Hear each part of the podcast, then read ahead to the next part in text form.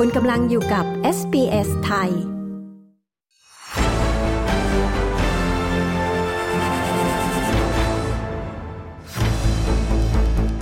สวัสดีครับ คุณกำลังอยู่กับสายตรงจากเมืองไทยนะครับ คืนนี้ติดตามสถานการณ์น้ำท่วม และแนวทางการเยียวยาจากรัฐบาล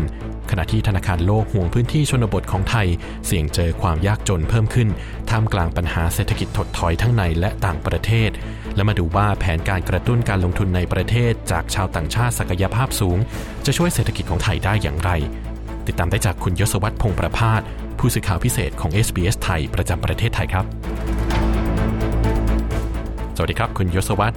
ประเทศไทยเข้าสู่ฤดูหนาวแล้วนะครับ แต่หลายจังหวัดยังมีน้ำท่วมขังอยู่เลย สถานการณ์ล่าสุดตอนนี้เป็นอย่างไรบ้างครับ คุณยศวัตร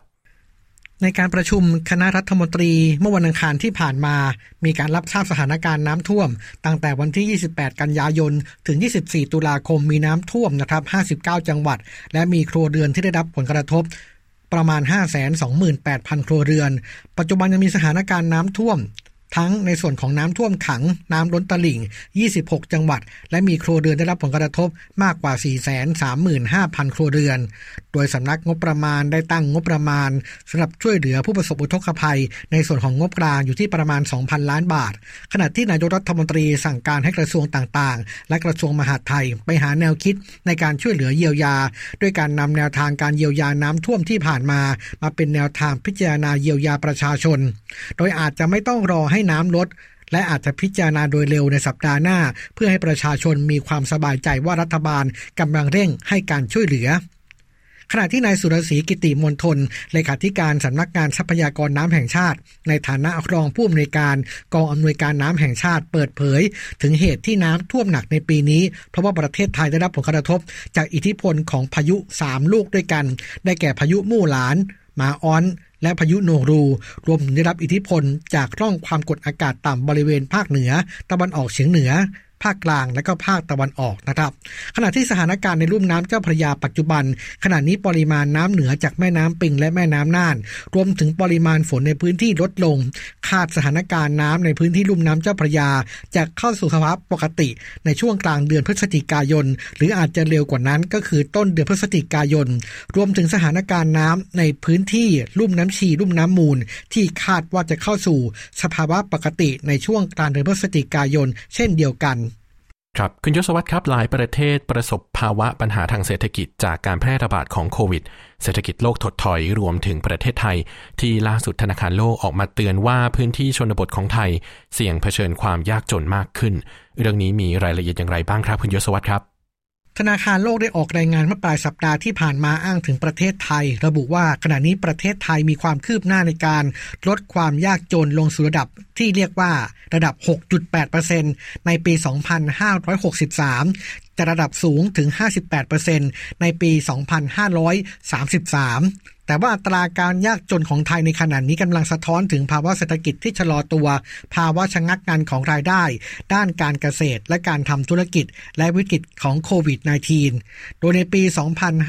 2563 อัตราความยากจนในพื้นที่ชนบท อยู่ในระดับที่สูงกว่าพื้นที่เขตเมือง และจำนวนคนยากจนในพื้นที่ชนบท ก็มีมากกว่าคนยากจนในพื้นที่เขตเมือง เกือบ 2 ล้าน3แสนคนด้วยกัน อีกทั้งประเทศไทยมีอัตราความไม่เท่าเทียมกันด้านรายได้สูงที่สุดในภูมิภาคเอเชียตะวันออกและแปซิฟิก โดยภาคครัวเรือนในพื้นที่ที่มีอยู่ในพื้นที่ชนบทนะครับ มีรายได้โดยเฉลี่ยต่อเดือนเพียง 68%ของรายได้เฉลี่ยต่อเดือนของภาคครัวเรือนในพื้นที่เขตเมือง นอกจากนี้ภาคครัวเรือนในพื้นที่ชนบท ยังคงได้รับผลกระทบจากปัญหาด้อยการศึกษา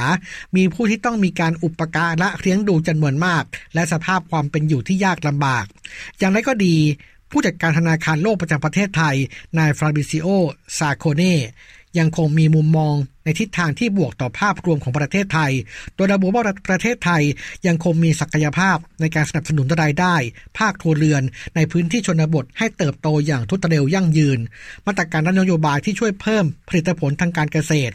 สนับสนุนการกระจายพืชผลให้มีมูลค่าที่สูงขึ้น พร้อมทั้งมีการปรับปรุงการเข้าถึงตลาด ผ่านทางการปรับใช้เทคโนโลยีดิจิทัลที่สามารถเชื่อมโยงพื้นที่ชนบทได้ดียิ่งขึ้น ซึ่งปัจจัยเหล่านี้จะช่วยให้ไทยสามารถก้าวผ่านอุปสรรคที่คนยากจนในพื้นที่ชนบทเผชิญอยู่ขณะนี้ไปได้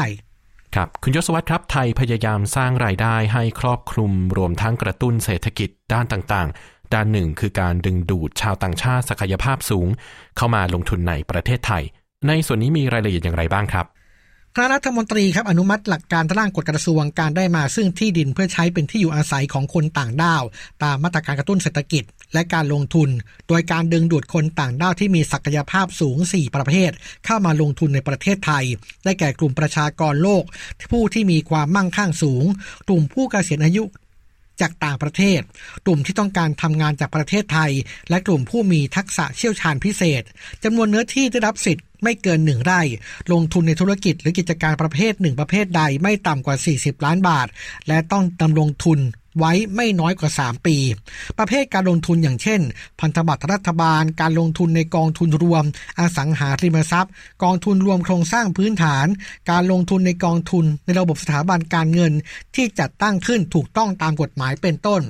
ส่วนชาวต่างชาติที่ได้สิทธิ์ถือครองที่ดินไปแล้ว ยังสามารถขออนุญาตขายที่ดินพร้อมบ้าน ให้คนไทยหรือชาวต่างชาติที่เข้าหลักเกณฑ์ ได้รับสิทธิ์ตามกฎหมายด้วย แต่ว่าจะไม่สามารถขอใช้สิทธิ์ดังกล่าวได้อีก หากมีการลงทุนเพิ่มเติม และหากชาวต่างชาติรายใด ไม่ดำเนินการตามเงื่อนไขที่ระบุไว้ อธิบดีกรมที่ดินมีอำนาจสั่งให้จัดการจำหน่ายที่ดินนั้นได้ ส่วนที่ดินที่ได้มาถูกกำหนดให้อยู่ภายใต้ อยู่ภายในเขตกรุงเทพมหานคร เขตเมืองพัทยา หรือเขตเทศบาล หรืออยู่ภายในบริเวณที่กำหนด ให้เป็นเขตที่อยู่อาศัยตามกฎหมายว่าด้วยการผังเมือง และต้องอยู่นอกเขตปลอดภัยในราชการทหาร ตามกฎหมายว่าด้วยเขตปลอดภัยในราชการทหาร ก่อนหน้านี้ครับรัฐบาลเองออกมาตรการรองเทอม Resident Visa หรือว่า LTR Visa โดยชาวต่างชาติศักยภาพสูงที่เข้ามาสามารถขอวีซ่าได้นานถึง 10 ปี ซึ่งเป็นนกลไกที่ต้องการออกมาเพื่อดึงดูดเงินลงทุนจากต่างประเทศ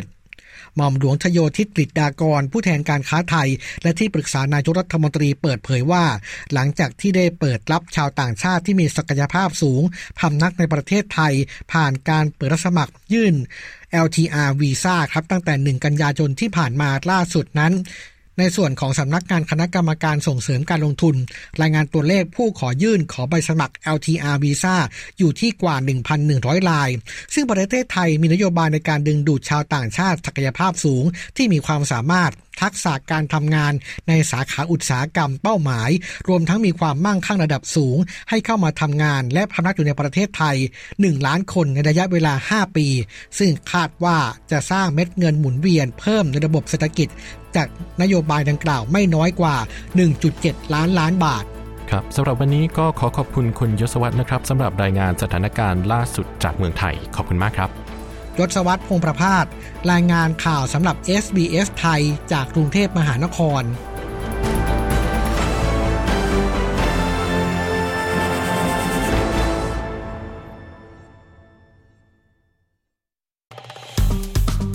กดไลค์ แชร์ และแสดงความเห็นไป follow SBS ไทยทาง Facebook